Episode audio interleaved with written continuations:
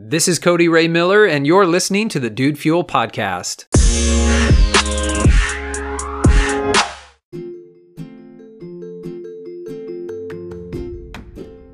Hey, and welcome to the Dude Fuel podcast. Today, a little snippet out of this wonderful, strange, mysterious book that I've talked about previously on the podcast, the one that just randomly appeared in my mailbox so many years ago. And if you haven't heard me talk about it, then go back and listen to the podcast episode called uh, The Mystery Books or Mysterious Books. Um, I talked about that previously. But in this book, which is called Improving Your Serve, um, I found two things that I want to share with you today. The first is this sort of selfishness pyramid. and it's a selfishness pyramid because of the way it appears on paper. Each word is a little bit longer than the last, and each spans a new line so that it creates a little bit of a pyramid on the page. The selfishness pyramid goes like this I, me, mine, myself. When we are so focused on I, me, mine, and myself, we neglect other people. We neglect those who are around us. We're completely absorbed on ourselves. We're focused on ourselves, and that's just called being selfish. And I'm not talking about the kind of selfishness that is required. I've also talked about this on a previous podcast that there is some level of selfishness that is required for self preservation. Like to keep ourselves alive, we have to be a little selfish and say, hey, I'm going to eat food. Okay, I'm going to do that for me so that I can stay alive. That's something I'm doing for myself, of course.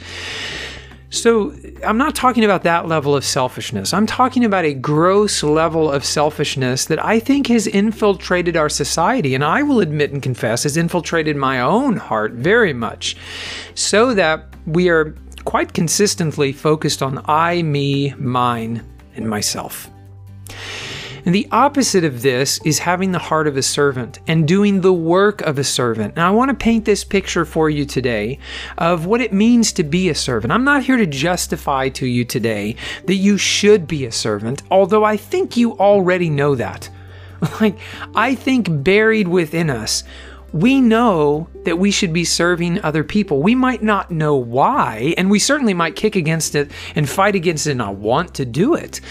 But I think all of us, at least those of us who aren't psychopaths, we feel a level of empathy with other humans that drives us at a very foundational, I would say perhaps even primal level, to want to get involved and do something in this universe to help them.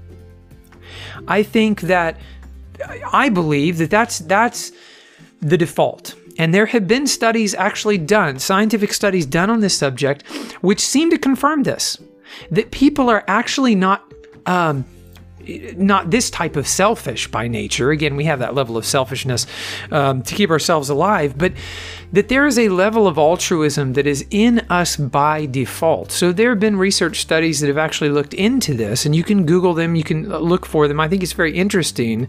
Um, I don't have a specific one in mind, but when I was diving into this subject some months ago, um, you know, it seems to be that the scientific answer to this question are we basically good or we basically evil? Or perhaps I, I should speak of this in less moral terms and just say, are we inherently selfish creatures or are we inherently altruistic? Um, the scientific studies show that we are inherently altruistic, or so it appears.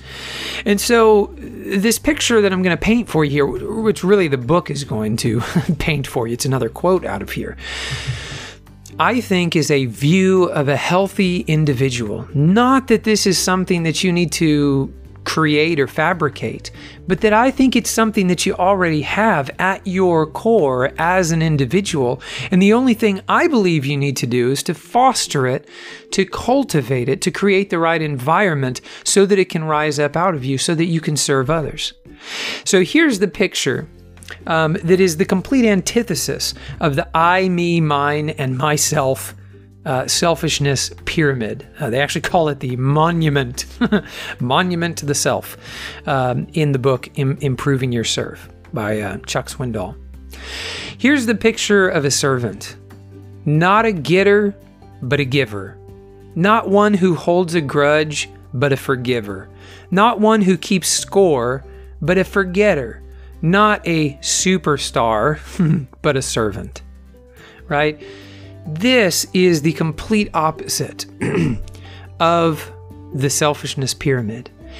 And again, I, I just I don't want anybody to take this out of context. When it says not a getter but a giver, it doesn't mean that you give yourself away, you give everything away to the point that you lose your life. We all have to get certain things in order to stay alive, right? We all need we need shelter, we need clothing, we need food, we need water. These are things that we need in order to survive. And it doesn't make us a selfish person to take care of those genuine needs. But when we identify ourselves as a getter, somebody who's always acquiring, somebody who's always receiving, then we miss out, I think, on the blessing of being a giver. Somebody who gives to the world. And I believe, and you you might think that this is naive, head in the clouds, maybe it is. But I believe truly that if we are givers, if we give amazing things to the world, I believe in most cases, I can't say in every case, and I won't speak in absolutes, but I believe in most cases we will receive more than enough in return. Just think about people who have brought incredible things to our world. Think about an Elon Musk. Does Elon Musk deserve his wealth? You bet he does. Look at all that he has brought to the world. And, uh, you know, again, I hear people who want to be contentious and they want to talk about um, Elon's involvement in PayPal and that, wasn't really his work or his doing what.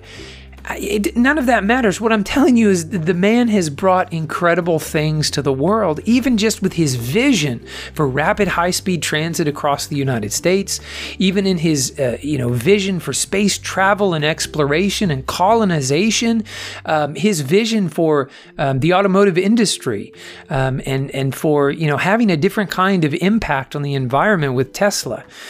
Um, the man has done incredible things, and look at all that he's received in return. Now, somebody will say, well, that's anecdotal, and I can point to somebody who has given and given and given and given and given and has not received nearly as much in return. In fact, I was thinking about this um, just a couple of days ago because, uh, of course, it's the holiday season now and, and Christmas is approaching. And so I was watching um, one of my favorite holiday movies maybe my favorite. It's a Wonderful Life. And I was watching it this year, and uh, some new things were um, striking me as I watched it. And and one of them was that, you know, this was a guy, George Bailey was a guy who just gave and gave and gave. And a lot of times he gave up. He gave up on his dream. He gave up on his desires. And he and sure he did it for noble reasons, somewhat begrudgingly sometimes, so that uh, there was some resentment that was born there, sure. But, you know, pardon me. If you look at the George Bailey type, he was a giver. And yet he came to, you know, to the end of his rope um, when things didn't go his way. And it looked like maybe he was going to go to jail. His name was going to get dragged through the mud. And it was all going to be completely worthless uh, for nothing. All of his sacrifice, all the things that he put off and that he gave up, it looked like it wasn't going to come to fruition in any sort of positive way. And yet, uh, um, the movie has that incredible resolve, and I think this is the reason that the movie has stood the test of time, in showing that he actually had received and then at the very end of the movie would receive tremendous things. You see, being a giver actually enables you to be a getter at the same time, right? I, I, I, know that there's somebody out there who has this story of somebody who's just given it away and give you know given everything they had, and and and they they they haven't seemed to receive nearly as much. I know that somebody can make that argument. So again, I'm not speaking in absolutes, but I'm telling you that in general, I believe that if we will give, we will get more than enough in return. And that takes a level of trust and faith that I'm not always comfortable with, and you might not be either. But I would just encourage you to believe that we should be givers rather than getters.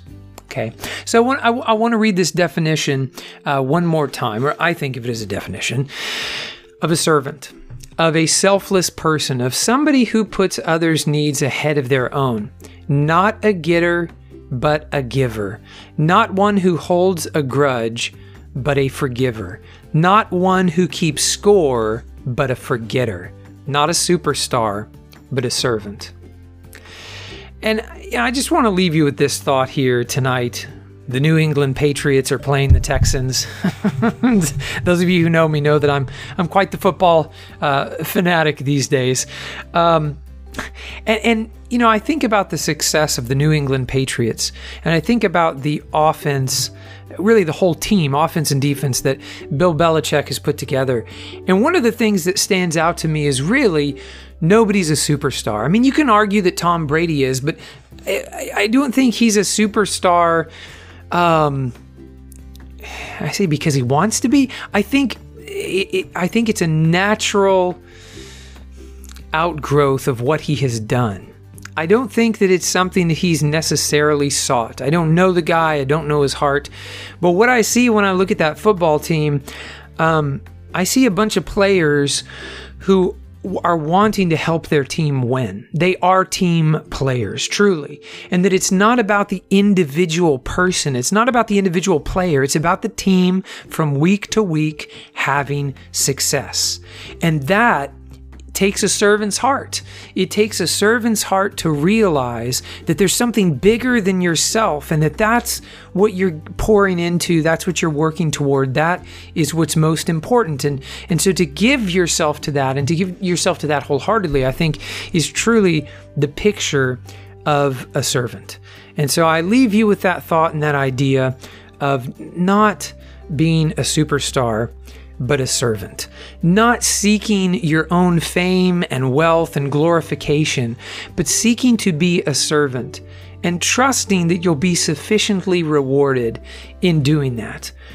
Um, you know, again, maybe not in every case, but I think more often than not it is certainly true. And you know what? Even if it's not true, even if you even if you happen to be the servant who doesn't receive anything in return, I think you've still given something incredible to the world. And I think that that is amazing and incredible. And I, I, would rather be amazing and incredible in my service to the world and to others than to be amazing and incredible like Scrooge was, uh, you know, in my miserliness, in my selfishness, in my self absorption. I would rather be a blessing to others. I would rather be somebody who served others. So, as always, this podcast is dedicated to you and to your success, my friend. Thank you so much for listening. If you haven't yet subscribed to the Dude Fuel podcast, I hope you'll consider doing that. I'm Cody Ray Miller. Hey, thanks again for listening, and I look forward to speaking with you again tomorrow.